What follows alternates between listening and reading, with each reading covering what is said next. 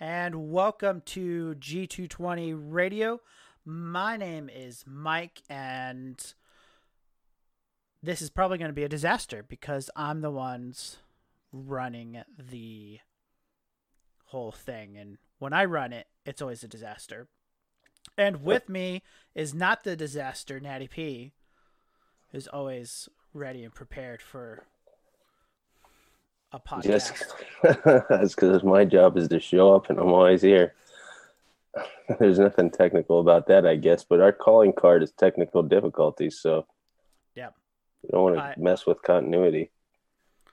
So I uh, watch a podcast on s- sometimes on disc golf, and they also do some live stuff.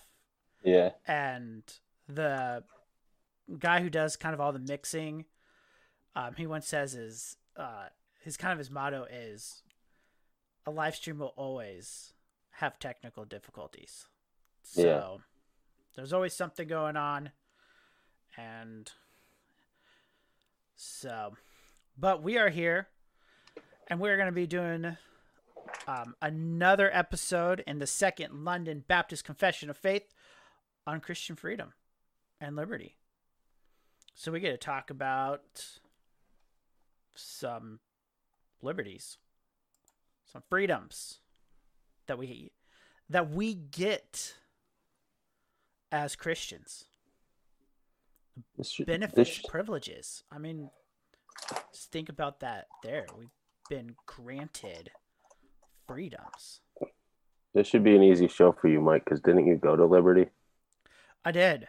And you know where the spirit of the Lord is, there is liberty. Oh man, You Yes. laugh. That is the school's Bible verse. really? I mean, it's true, and it's a, a good verse, rightly understood, but it's just funny. so where the spirit of the Lord is, there is there is liberty. Um, funny. I don't know. I mean, liberty's changed since I've been there, so who knows? I mean, they're no more Calvinistic, but you know, it is what it is. So we are, um, like I said, jumping back into the Second London Baptist Confession of Faith, chapter twenty-one on Christian liberty and the liberty of conscience. So we'll spend hopefully the next hour, and I say hopefully because we tend to go long, uh, discussing three paragraphs. And as we noted, uh, technical difficulties. Um, I guess we can probably I can get a scene to show it so those of you on YouTube can read along with us. But um, we'll go ahead and kind of dive into it. Now, this is, correct me if I'm wrong, Nathaniel. This is chapter 20 in the Westminster. Yeah, I forget which. Uh, let me see if I can figure this out. I don't know if we have. I think chapter twenty is the one that throws throws us off. I don't know if we have Yeah. that one in, in the So, Westminster. chapter 20 is not in the Westminster. Um, It was a good chapter in the Baptist, though. so, yeah, it was a good chapter. Yeah, so- We also uh, we also have um, the uh, fourth paragraph added in the the. Uh, there's only three paragraphs in in this one, and I believe the Savoy and the Westminster has four paragraphs. Um, I think it has to do with um, something to do with re- reacting to ecclesiastical and civil totalitarianism or something like that or maybe this whole chapter was was what that dealt with Yeah. It's always interesting to think through these um each of these confessions because there is a part in which they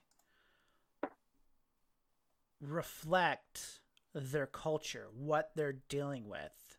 right You know, so we've talked about even on the Baptist side, how they're trying to show look, we're within the historical tradition of the church. And so you add that in. So it is interesting, and there's probably somebody who's done work. We're not the first ones to notice it on why exactly they don't add um, or take out, I guess, the fourth paragraph. It's uh, pertaining to like the civil magistrate and stuff. Uh, let me see if I can pull it up here. So the missing, legendary missing fourth paragraph is, I mean, I don't know if you want to talk about it now or when we get to it, but uh, says, and because the powers which God hath ordained and the liberty which Christ hath purchased are not intended by God to destroy, but mutually uphold and preserve one another. They who, upon pretense of Christian liberty, shall oppose any lawful power um, or the lawful exercise of it, whether it be civil or ecclesiastical, resist the ordinance of God. And so, uh, it's talking, it's basically has to do with those who would, uh, upon the pretense of Christian liberty, like rebel against ecclesiastical authority, rightly administered, and also uh, lawful civil civil orders, and uh, talks about being punished by church censures and the civil magistrate for violations of each. So, okay. I don't know go. if the Baptist Baptist uh, proclivities. Makes, yeah, that makes sense because Baptists tend to, um, should I say, be Lone Rangers a little bit more. Yeah. So that can makes that makes sense with that. So here is chapter one on uh, or chapter 21 paragraph 1 it says, The liberty which Christ hath purchased for believers under the gospel consists in their freedom from guilt of sin and the combination wrath of God, the rigor and course of the law, and their being delivered from this present evil world, bondage to sin, dominion and dominion from sin, from the evil of afflictions, the fear and sting of death, the victory of the grave, and the everlasting damnation. All, as also in their free access to God and yielding obedience unto Him, and not from slavish fear, but a childlike love and a willing mind. I'll stop there on that aspect. So when we look at that and think kind of with it, what are some of the the big points that jump out um, for you when we look at this kind of first paragraph within paragraph one? Well, the the big thing that really jumps out immediately, and it should because it's within the, the first clause, um, is the liberty which has which Christ has purchased for believers under the gospel. So, like a lot of times, uh, like Christian liberty discussions, it's uh, we talk about what am I free to do? What am I allowed to do now? Yet in X, Y, and Z. What can you not tell me not to do because I have Christian liberty? And it's really just um, it's like a cheap freedom. Um, and really, what what the the fundamental aspect of Christian liberty is it's a liberty that's been granted to you, that's been fought and won by Jesus and is purchased by the the infinitely precious blood of Jesus. Um, that's the first thing that jumps out at me. Yeah, I think you see um, kind of two aspects when we look at what is saying. There's a freedom from our sin. Right. And the the works that are required for us to be righteous before God. And then also the um, freedom from the curses that accompany our sin. I think it's as we kind of go through this, I think it's we shouldn't skip over it. I think this lays kind of the the foundation for kind of understanding the ideas of can I get a tattoo? You know, how much should I give to the right. church? And some of these other questions. Can I eat meat sacrificed to idols? I think um, having this understanding um, of what we have been freed from and then also freed to. Right. Um, with it, because you have the liberty consist. Yeah, so it's liberty consist in their freedom. That's kind of the sentence. And it's the liberty which Christ has purchased for believers under the gospel. And we've already kind of worked our way through all those other chapters and um, kind of formatting the different aspects of the gospel. In fact, the previous chapter talks about the gospel. It's added um, here in the Westminster, or sorry, in the London Baptist. And so coming off of the heel of that is now let's we have this purchase.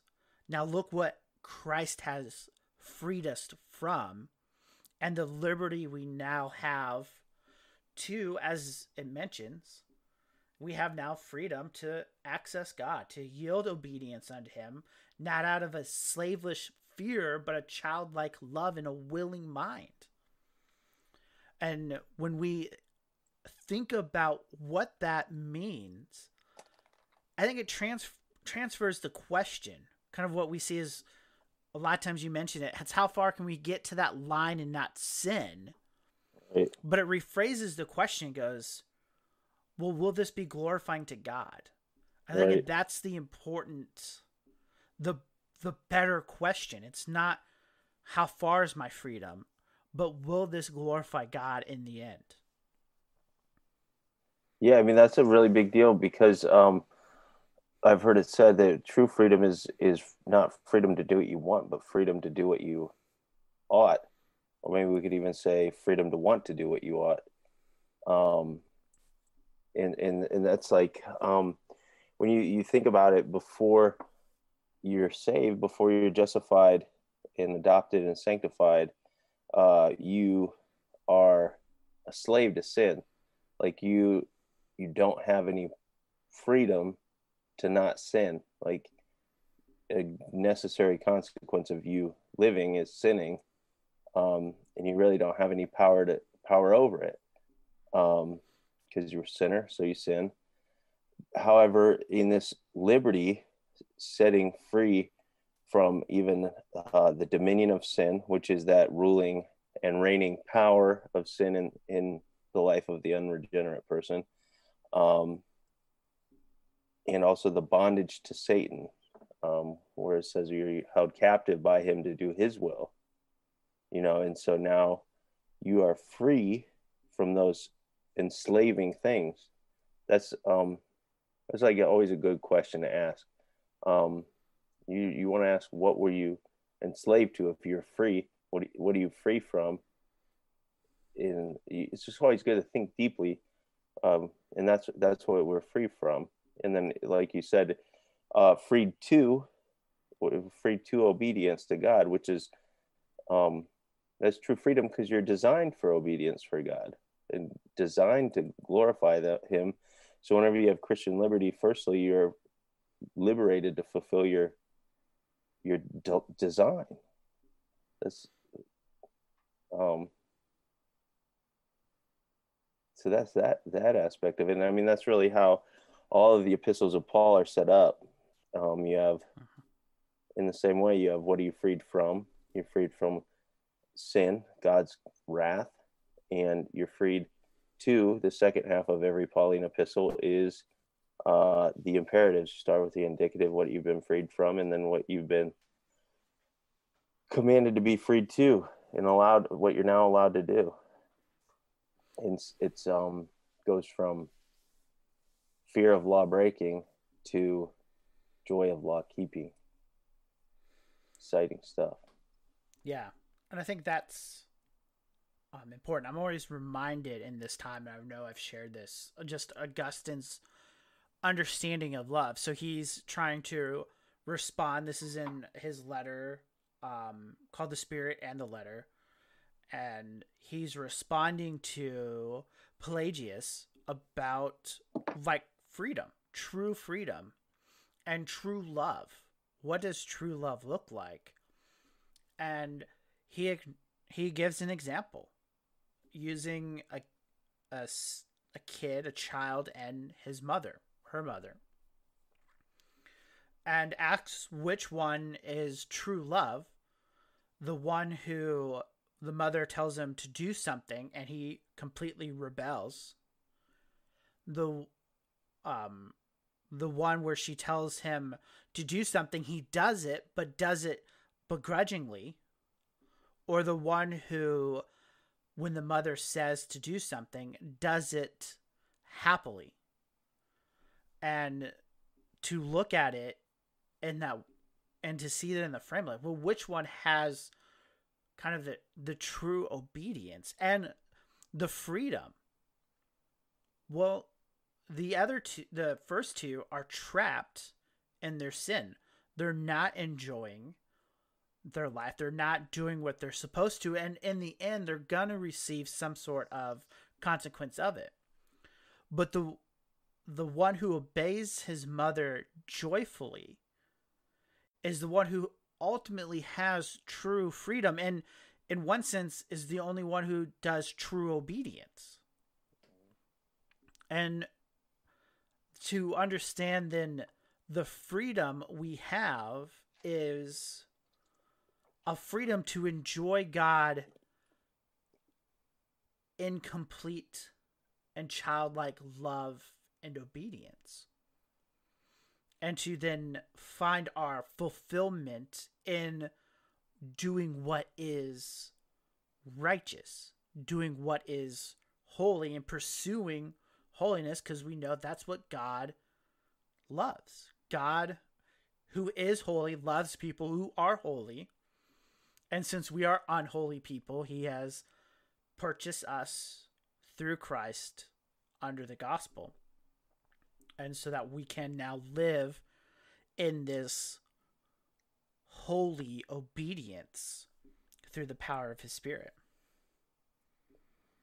right? And i mean even just the the freedom for it to be joyful um where the you, have that condemnation uh, of the law the curse of the law the severity and the curse of the law um is like uh the middle the middle child doing it begrudgingly um, is doing it because the law is severe, and if and if he doesn't obey mom, when dad gets home, it's going to be a bad a bad story for him, and so that's he's he's not enjoying himself, and he's not really free because he has to make a choice to not get punished and hope that he does the entirety of the thing so that he you know what i mean? And so he's not really there's a the way you mentioned it the joyfulness of the third child is doing what he wants to do and doing what's pleasing to God, whereas the middle child, who's uh, outward obedience and inward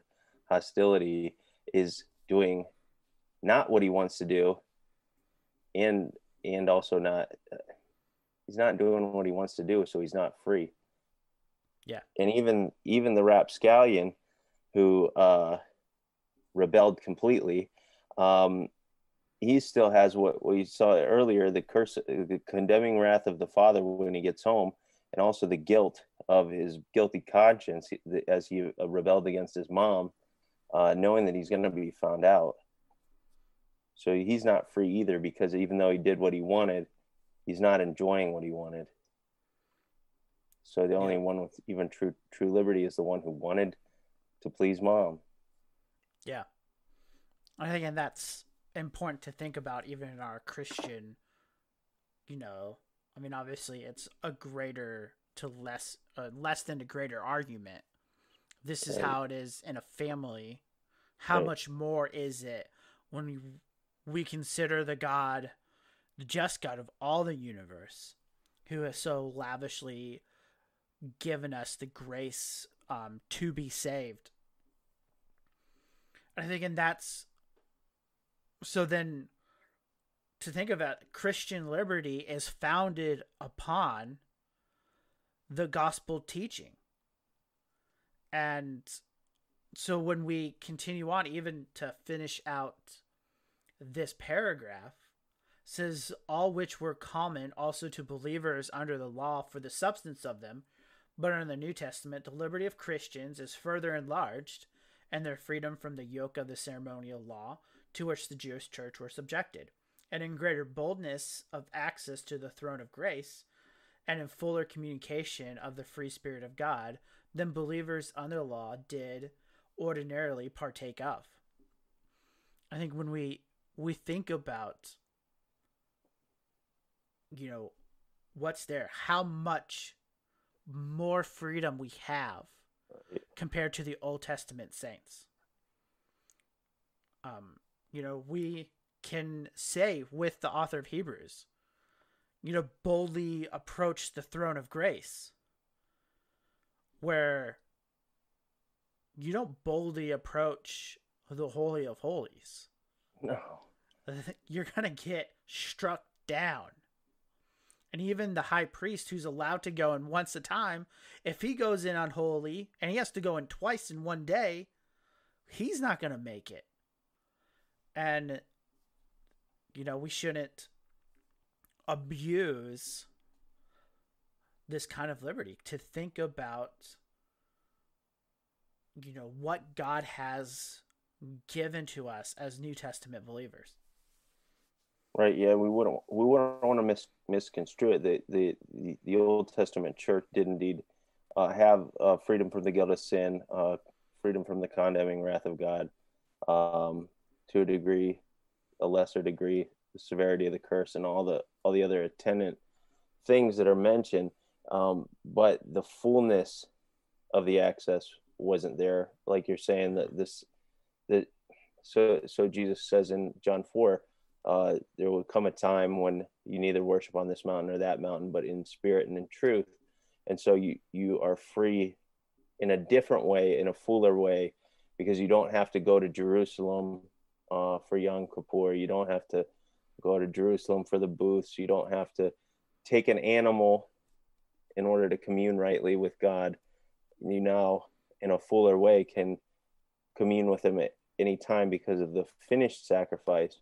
Um, so we have a fuller communication with different um, standard operating procedures, and um, that that yoke that was enacted to teach the Old Testament saints of the coming Messiah and remind them of the one to come.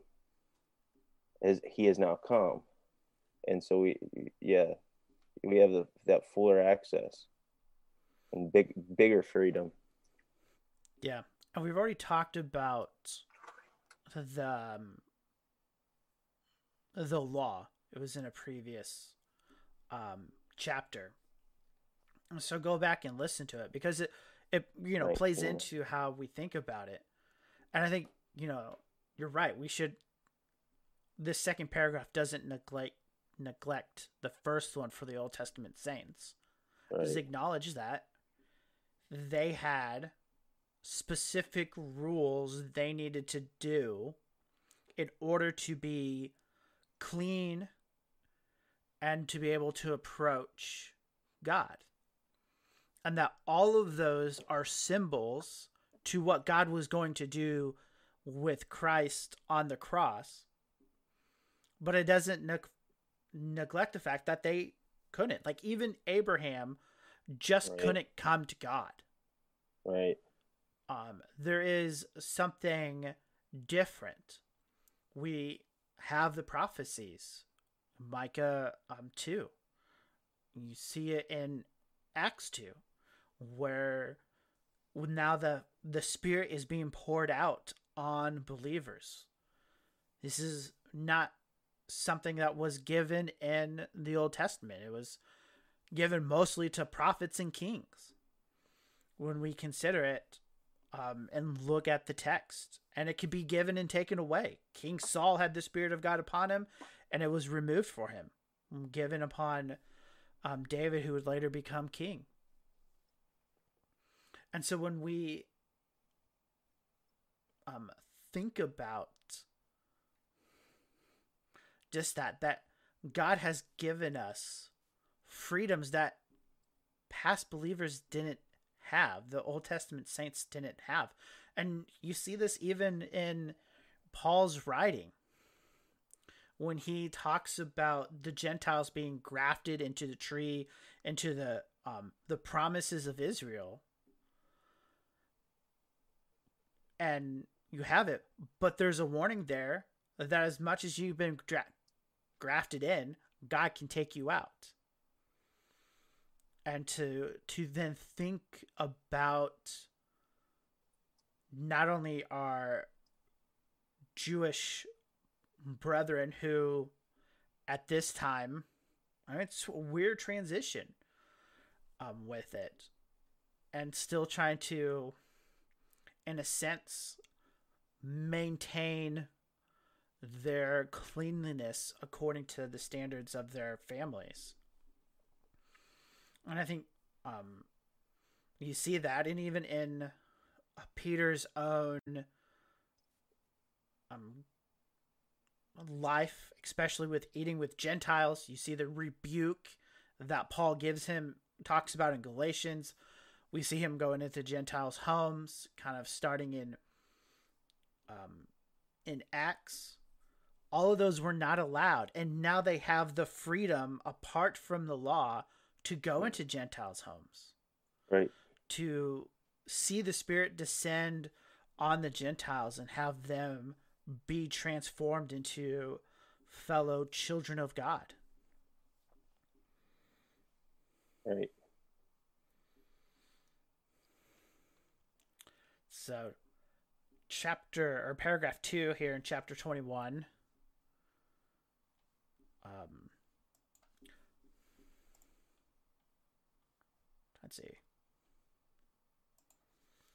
Here it is. Um, says God alone is Lord of the conscience, and hath left it free from the doctrines and commandments of men, which are in anything contrary to his word, or not contained in it. So that to believe such doctrines or to obey such commands out of conscience is to betray mm-hmm. true liberty and conscience, and required of an implicit faith an absolute and blind obedience. It is to destroy liberty of conscience and reason also. So, what are kind of the main theme, the main thing you pulled out of paragraph two here? So, this paragraph really begins with um, God. God is the one who is supposed to um, determine how our consciences feel. You know, where we're all given as image bearers of God a conscience, uh, which is the moral law written on our on our conscience. You know, um, and this moral law on our conscience is touched by those same effects of the fall as every other member uh, we possess. Um, and so, at various times, obviously, there are those who would come in and bind your conscience uh, the, with various things that are contrary to the to the to the word. And so that's what it says god is the lord of the conscience. And so your conscience needs to be um, calibrated by what god says that being uh, the things that are in his word um, it required or, or, prohibited in his word uh, rather than things that uh, people would foist on you uh, that are contrary to the word or not even uh, touched on in it um, and then I, th- I think it really concludes by saying that if you allow your conscience to be bound in this way, um, so got to wear a tie to church. It's the that's uh in in um that's maybe that's not even a rule at your church, but you say my conscience will not allow me to not wear a tie at church. Well, you're really not using liberty of conscience because there's nowhere in the Bible that says at least that says you need to wear a tie to church. Now there may be other Sunday best. yeah. Yeah, there, there may be wisdom principles that you don't want to come uh, stinking, but um, whenever you bind yourself on with with these things, you're not, you know, choosing to exercise your conscience, li- your liberty. You're not exercising your Christian liberty by saying, "Well, I got to wear a tie to church." What you're really saying, uh, what you're really doing is, um, you- you're you're betraying it. You're putting yourself under a yoke of bondage, which God has not commanded and didn't even enter his mind. Yeah, I think to think through it is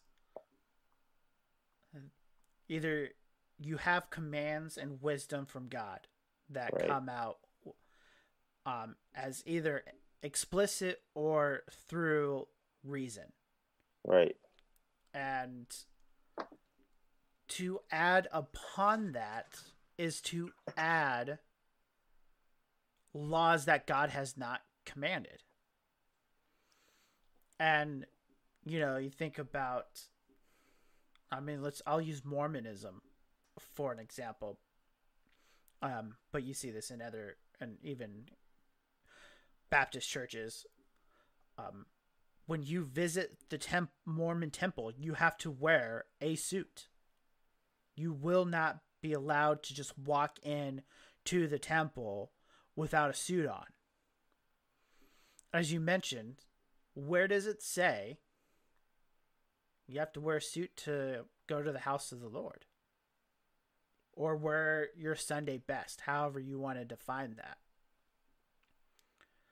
Now, is there good reasons to maybe dress nicer for church? Is, is it possibly just a cultural thing that we do? That that is a separate clothes. It's not what we work in for the most part. Um, especially in skilled labor jobs. Like, is there something about it? And that's there, but that is not a commandment to dress a certain way for um, church. And so when we think about kind of what this means, is that we need to follow Christ. We need to follow what the Bible has said to us. And when we don't, we're adding a yoke and we're, in a sense, as it mentions, destroying our liberty. We're not free anymore. We are, in a sense, reversing what God has already done. He has removed our guilt, but now we're adding these rules that we must have. The Old Testament saints had a yoke of the ceremonial laws. We are now adding a new yoke on ourselves in that way. And I think that's when we think about think about it in that way and that when we hold to doctrines not rooted in scripture when we hold to commands not come out with good and necessary reasons or is explicitly said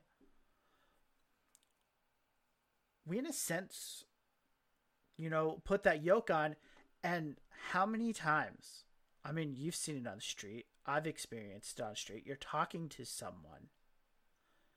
And it's you kind of that let's say it work righteousness that comes from it. Right. you hear oh i did all those things. Yeah.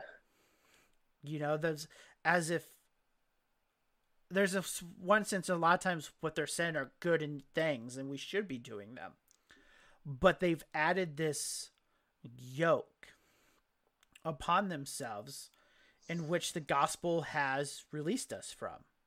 Right. And, or we talk about how dangerous false doctrines are. Right. And how they play out. That destroys our liberty of conscience. And then, so when we think about it, and then, you know, just kind of the biggest example in church history, we celebrate it, uh, those who us in the Reformed tradition, every, you know, October 31st, it comes up. And the Diet of Worms, it is one of the final days of this council. Uh, two days prior, a monk named Martin Luther is there. He has to take time to think about recanting what he has wrote and he stands up and goes i can't I'm not going to recant because it would go against my conscience and he was fighting against the false doctrines of the roman catholic church and we see in that example just how I mean the, the Catholic Church is filled with immoralities and using manipulating the people for their ends. Right. I think and to, to just kind of see the yoke put upon them. And that's that's what happens when we believe doctrines and commandments of men right and that's it always starts off with um the, the like like the pharisees would um were so zealous or maybe the pharisees scribes sadducees the people jesus was uh, running in with uh we're, we're, always, we're very zealous about law keeping you know and so in order to protect the law they added other laws and it came down through their their um really i don't know if it was the talmud uh, Mishnah. The Mishnah. I don't know. It's either Talmud or Mishnah. I get it mixed up. But yeah. All, all their various extraneous uh, commentaries on the Bible, they had added fences. And so rather than being a fence to keep me away from breaking the law, it turns into a uh, a law into itself. And, and you're binding these things on um, for justification purposes, basically where you, where you, you, di- dis, you, you distort these as a way of attaining God's favor through through these various law keeping practices, whether it's uh, salv- salvific favor or or even just favor to get uh, what you want out of God, add, adding on these commandments that uh, that aren't required. Like God doesn't command it, and if God doesn't command it, you don't have to do it. And if you're whether it's a good thing to do or not, if you start treating it as though it is required uh, for salvation, justification, or any other sort of blessing from uh, from God, then it then that's when it becomes sinister. When good things become sinister, it's nice to dress nice. It's lets you know people that are um, lets people know that you're serious. You take yourself seriously as a man. and lets people know that you care about them uh, because you want to, you know, dress nice for them and uh, lets them know that you take God seriously because you're dressing up to come to the house of the Lord. Um, but uh, for this to be um, something that you do because God's not going to bless you or I'm not going to feel justified or any number of things, um, or you have to do it or you're not a real, truly reformed Christian, it's like, it's where you go wrong. It's nice to dress nice, but it ain't that nice. You know and, and do that with any number of things that have the appearance of godliness but really have no uh, power to restrain the indulgences of the flesh. I mean do that with any number of things. Don't have to be dressing nice. That's a simple example. There's ro- popish commandments and all kinds of other stuff you could throw into that same category that are not commanded by god and people turn into uh, tie them so closely to god's favor and um, it's, it's you're freer than that. Yeah. I think it leads into kind of what you're talking about here in um, paragraph three. Right. You know, this there at the bottom on the screen. It says they who upon the pretense of Christian liberty do practice any sin or cherish any sinful lust, as they do thereby prevent the main design of grace of the gospel to their own destruction, so they are wholly destroyed to the end of Christian liberty, which is that being delivered out of the hands of all of our enemies, we might serve the Lord without fear in holiness and righteousness before him and all the days of our lives. And to think about, I mean, we mentioned it earlier, we can kind of think about Christian liberties two two ways. How far can I get without sinning? Right. Or how can how does my actions glorify God? Right. I think you see here uh, where that first question is wrongly understood. Right. Because in a sense of when we ask the question, how far can I go without sinning?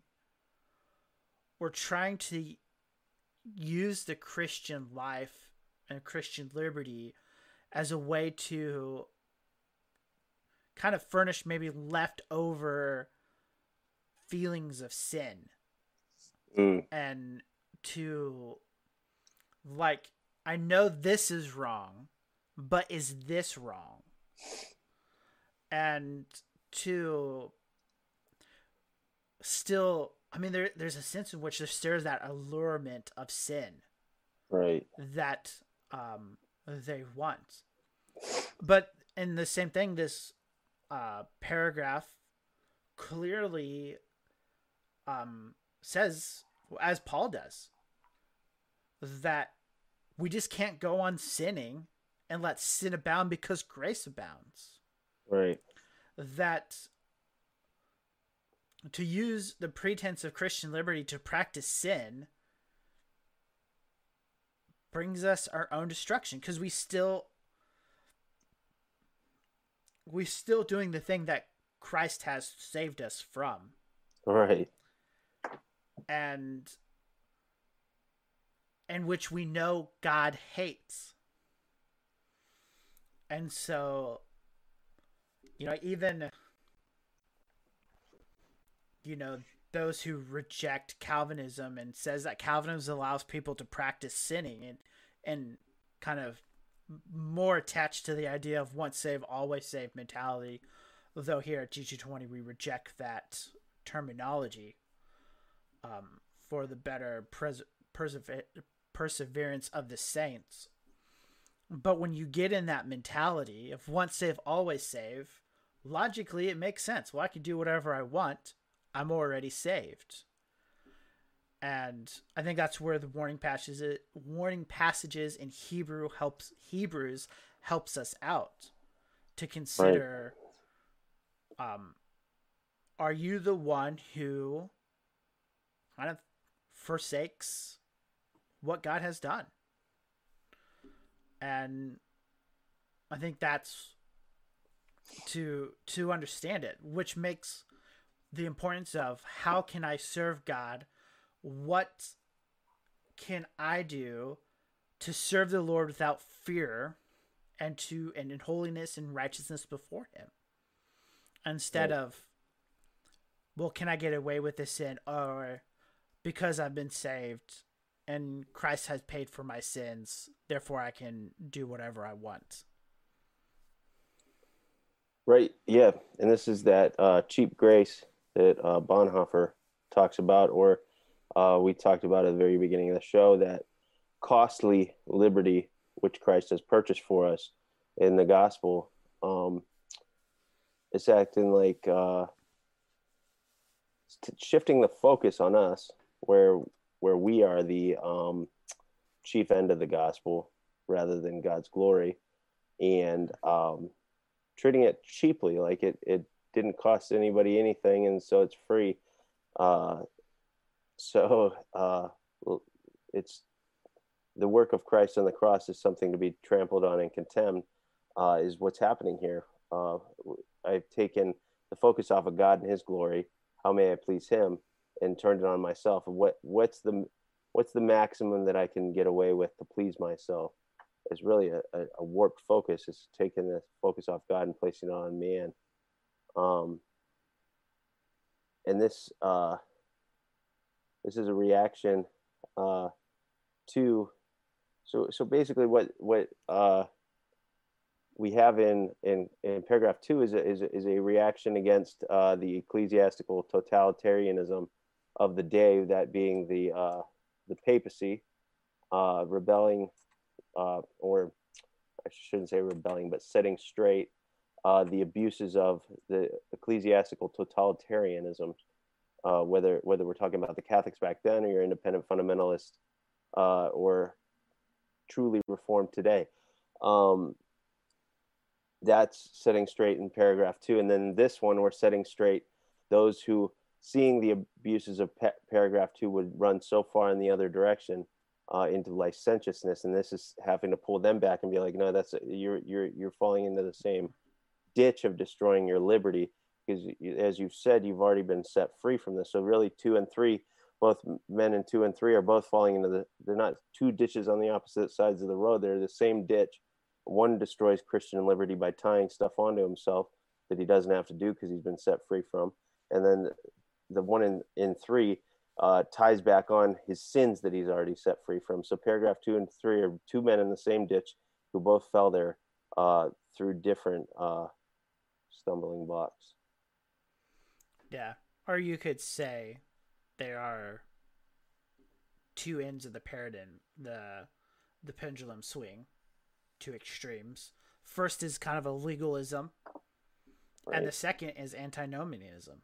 When when you really get down into it, you know, it's it's living uh, without the law or disregard to the law. So anti anti, and then nomianism is law in Greek. So without the law or against the law, and so yeah, you kind of hit it either so you have legalism on one side, kind of, um, which destroys your liberty of conscience. The other side does too, because you're not living out the freedom which God has given to you in a way that's honoring to Him, like a judge pardoning someone for doing something wrong, and the guy turns around and does the same thing again and gets caught um, kind of this disregard um, and the antinomianism.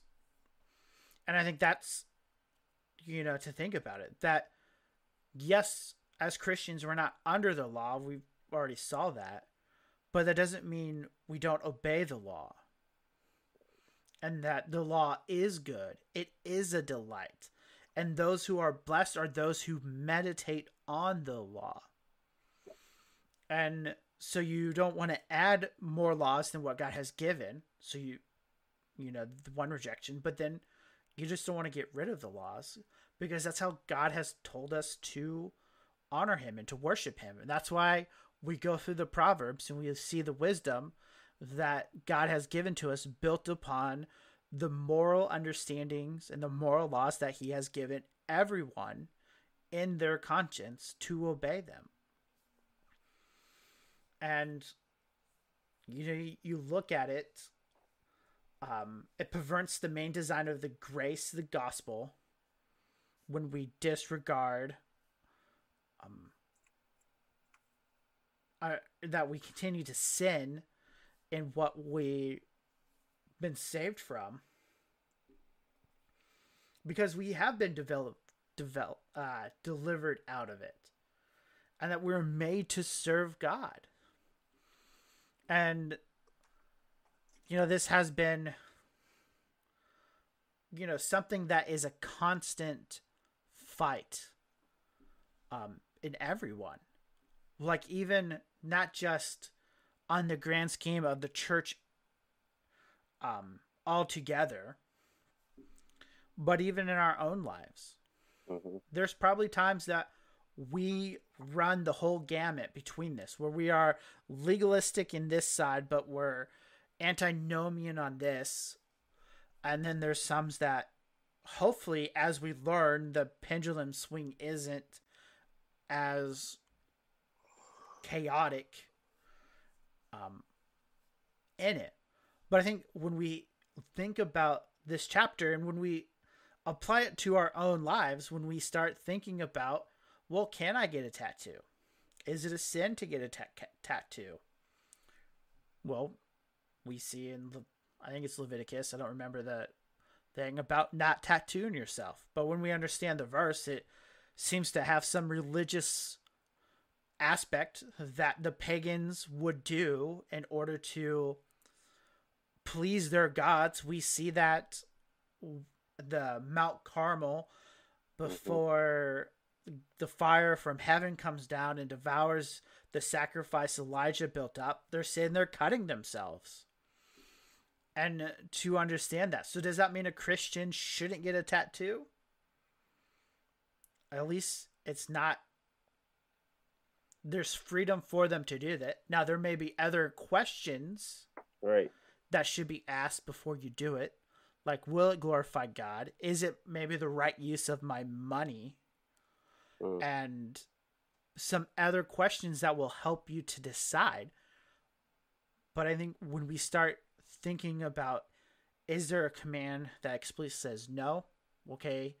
If if it says that I um so this would be a, a, a command, a negative command. Says that you can't do it. we have to ask other questions. That brings in wisdom. What would be the best? Now you have the positive commands, like love one another. Again, those are questions that you have to do and play a part with those other questions. And that's when the discussion of the younger and weaker brother come in. I may have the right to get a tattoo and I may even think it's okay and that I I really like this tattoo and I want it. This is not real life, this is situational. But I may be in a church that kind of frowns upon it.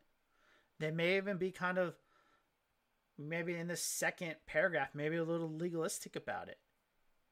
Well, that's where the this idea of the stronger and weaker brother comes in. And to understand that while I may have the freedom to get a tattoo, it may be best for me to give up my freedom in order to serve the others and to help them and to teach them and to um, be part of it we can think about this probably with alcohol or kind of any other of these sins that traditionally conservative Christians have said not to do, like the Baptist dancing. Is it okay to dance? I mean, David danced before the Lord. So, these types of questions, what this helps us is to understand okay, there are commandments. We need to look at the commandments. We're not to just disregard commandments, but we need to make sure we're being wise with what we're doing so that we can serve the Lord with fear and holiness and righteousness before Him all the days of our lives.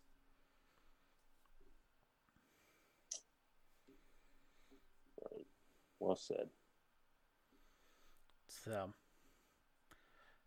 and I think that's important. You know. So, so what? Do, what? Just one final question. What do we do with the weaker brothers? Is, is there our goal to just let them do according to their conscience? Maybe they're, uh, maybe they're in paragraph two and three. Are we just to let them continue to be the weaker brother? What do we do whenever we're working with a weaker brother?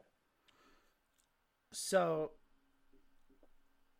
I think I'm trying to remember the passages. I think part of it is there's a sense in which we are called to while we give up our freedom, we're also called to help them to see their freedom. And I think there's ways to do that. There's praying for them, that God would teach them, open their eyes, uh, maybe even use uh, conversations um, to consider that. And I get it, but I'm not to like lord this freedom over them either. Mm. And I think, and that's the balance. I had a conversation um, with an acquaintance. I worked with his wife, but he would show up and we would talk. And he was kind of upset that at Southern Seminary, you're not allowed to drink alcohol while you're a student. That includes in between the terms. And so, Southern Baptist, it makes sense, kind of a lot of teetotalers, um, good and bad, in that sense, and, and with it. So, that's a rule that's in the covenant that you sign every semester and he was frustrated with it. Um, he's at least at the time we are talking about, he kind of turned, but he challenged it because my wife and I have made the commitment that we would not be ones who drink alcohol, whether knowing that we have the freedom. So, just putting it out there, we know we have the freedom. We made the choice to not do it when we don't hold that to anyone else. And there's we have our reasons for it. Um but at the time, by obligation, I have to. I'm a student at Southern Seminary. I've signed the contract. I have kind of this institution, whether right or wrong, that's the rule.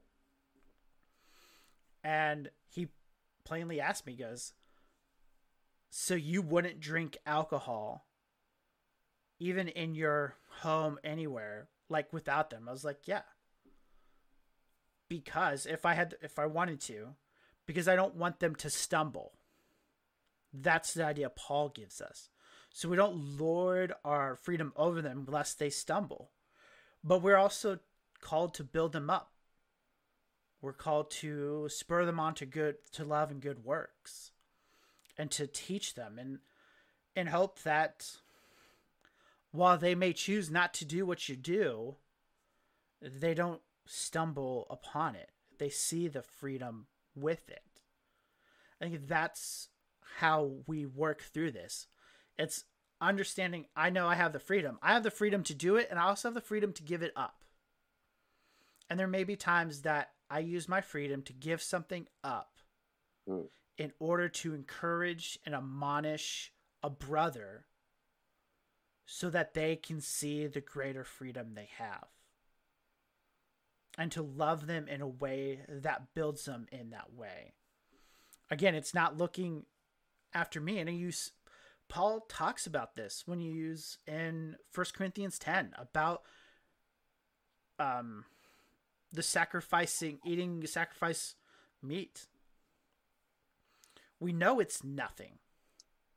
But some people still have conscious issues. And even today, some people still may have conscious issues about eating meat that are sacrificed to idols. And there's part of it which you shouldn't go out to try to have your conscience kind of hurt with it. Um, I think you have that there. But then there's also Paul says, I know it's just that meat, but for sick others, I don't do it. I don't eat meat sacrifice for idols. And I think that's how you do it. And that shows out in the expression of love towards your neighbor and how that um, works out. You know, so if someone boycotts Starbucks for liberal things, I'm not going to take them to Starbucks. You know, if they do it. Now, I have other reasons why not to take them to Starbucks too. But that way. Um and we do have to watch, you know, this is getting kind of off topics um with that. But you know, just understanding our brothers and what we can and can't do.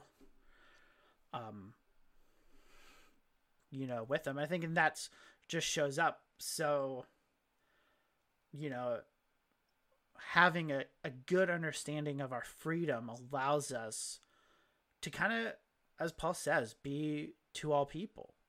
That we Mm. can do things in a way and navigate in the world that's honoring to God and yet still be able to uh, have it. So, yeah, that's kind of my how I developed a thought and to think through dealing with those issues.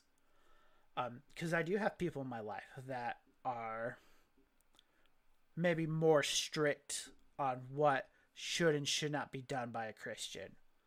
And I don't hold the same views. And, you know, how would I navigate that? Well, I don't want to offend people unnecessarily. We kind of talk it. Now, you know, are there's still the chance to be offended, and that's when you just pray that God would show them their error or to show that you're wrong. I think there's also the other side. Um, you know, as we work together to find truth. And never assume you're always the stronger man. Mm. Don't do that. Be willing to to search the scriptures and see.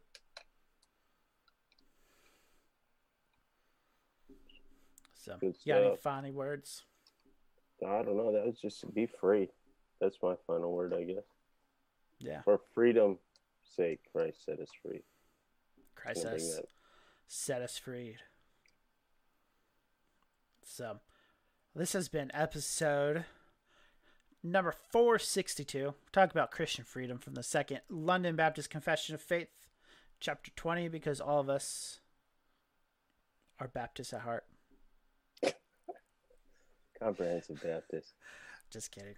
Um, we thank you for joining us for this episode. Join us next week. We'll have an episode before Christmas. It'll be exciting. We only have two episodes left of the 2020 season. Man. It's been a wild 50 weeks. And so, but yeah. So join us next week, 9 p.m. Eastern on YouTube if you want to catch the live recording. You can always catch audio versions on Podbean. Um, so you can go over there. If you have a suggestion for a show you want us to do, go ahead and send us an email at gmail at g220radio at gmail.com. You can send it to us on Facebook too. And if you want more content like this, do what everyone else told you to do like and subscribe. Woohoo! Get all fancy now. So, for Ricky, who um, was not able to be with us today, Nathaniel, who's co hosting with me, I am Mike. Thank you for listening to G220 Radio. We'll catch you next time. God bless.